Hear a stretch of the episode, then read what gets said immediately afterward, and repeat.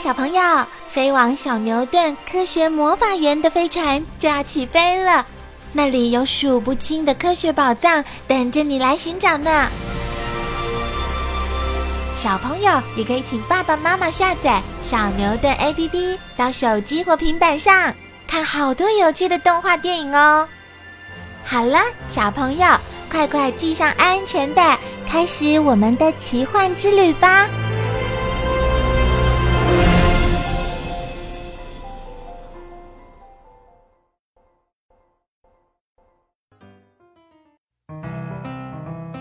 小心，贼鸥来了！贼鸥是企鹅爸爸妈妈们的心腹大患，因为一不留神，巢中的蛋或小鸟就会被他们抓走。有时候，贼鸥还会找个同伴一起共同作战。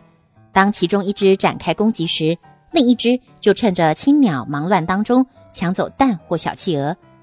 除了贼鸥之外，冰雪融化形成的洪水或是暴风雪等天灾也会造成小企鹅伤亡。所以，并不是每只小企鹅都能够顺利长大。能够长大为成鸟的企鹅，大约只有全部的百分之四十。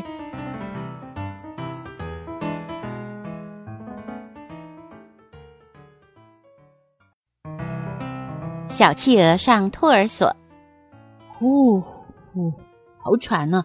太阳那么大，好热。别的小企鹅都吃饱在睡觉了，爸妈怎么还不回来？我都快饿死了。最初，小企鹅时时刻刻都受到青鸟的保护，但是到了三星期大的时候，小企鹅就要上托儿所了。因为小企鹅逐渐成长，食量也越来越大，只靠一只青鸟出海觅食根本喂不饱它们，所以双亲们必须一起出海寻找食物。小企鹅们只好聚在一起，有几只企鹅保姆照顾，好像人类的小孩在上托儿中心。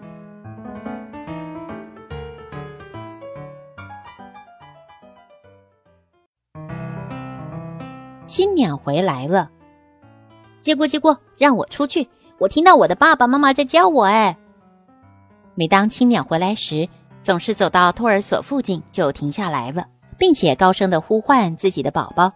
小企鹅听到后，就会推开其他的小企鹅，朝着青鸟跑去，而其他一些小企鹅也会跟着跑出来。这时候，青鸟会转身跑开，小企鹅只得跟在后面不停的追。由于青鸟只喂自己的宝宝，所以不久之后，其他的小企鹅就不再追下去了。等离开托儿所一段距离以后，青鸟才停下来喂食。喂完后，青鸟直接回到大海，小企鹅则自己挺着填饱的大肚子，蹒跚地走回托儿中心。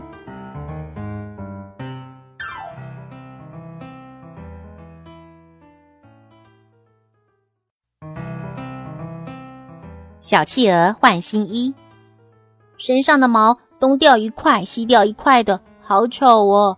还好，这只是暂时的现象。再过不久，我就会跟爸爸妈妈一样，有一身漂亮的羽毛，到时候就可以下海游泳了。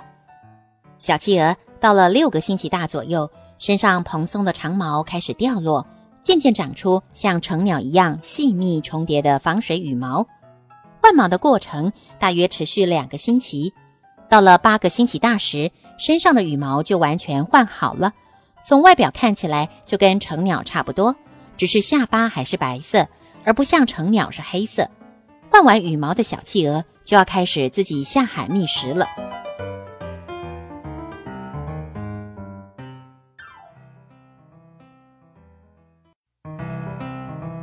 回到海洋过冬天。当小企鹅能够独立的出海觅食后，青鸟就不再下海，而留在岸上，因为它们身上的羽毛经过一年的磨损，已经不堪使用，必须重新换毛。等它们换好毛后，全部的企鹅开始准备离开南极大陆，朝北方游去。它们将在大海中度过漫长的冬天。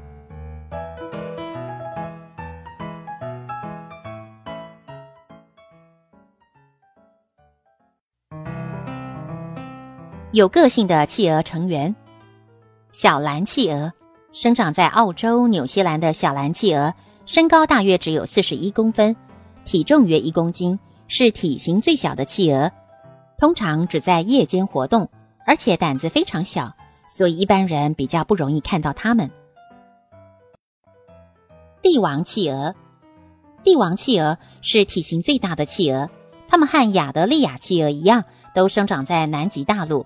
不过，帝王企鹅的生育时间却和别的企鹅正好相反，它们在酷寒的冬季产卵孵蛋，好让小企鹅能够在夏季食物最充足的时候长大下海觅食。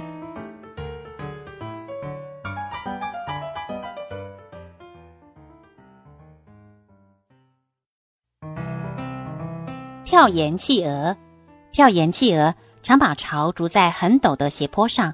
如果有人或其他动物企图接近，它们就会毫不客气地用它们坚硬锐利的喙展开猛烈的攻击。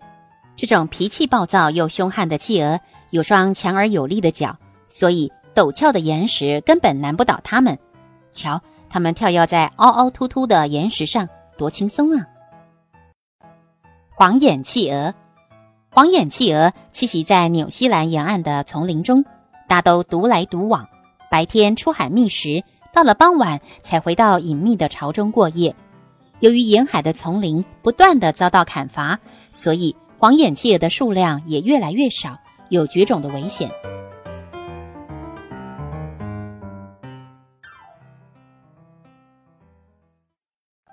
黑足企鹅。黑足企鹅是唯一生长在非洲的企鹅，虽然每年生产两次，每次产下两个蛋，但是族群的数目还是不断的减少。因为除了天敌之外，游轮漏油的意外事故也常使它们大量死亡。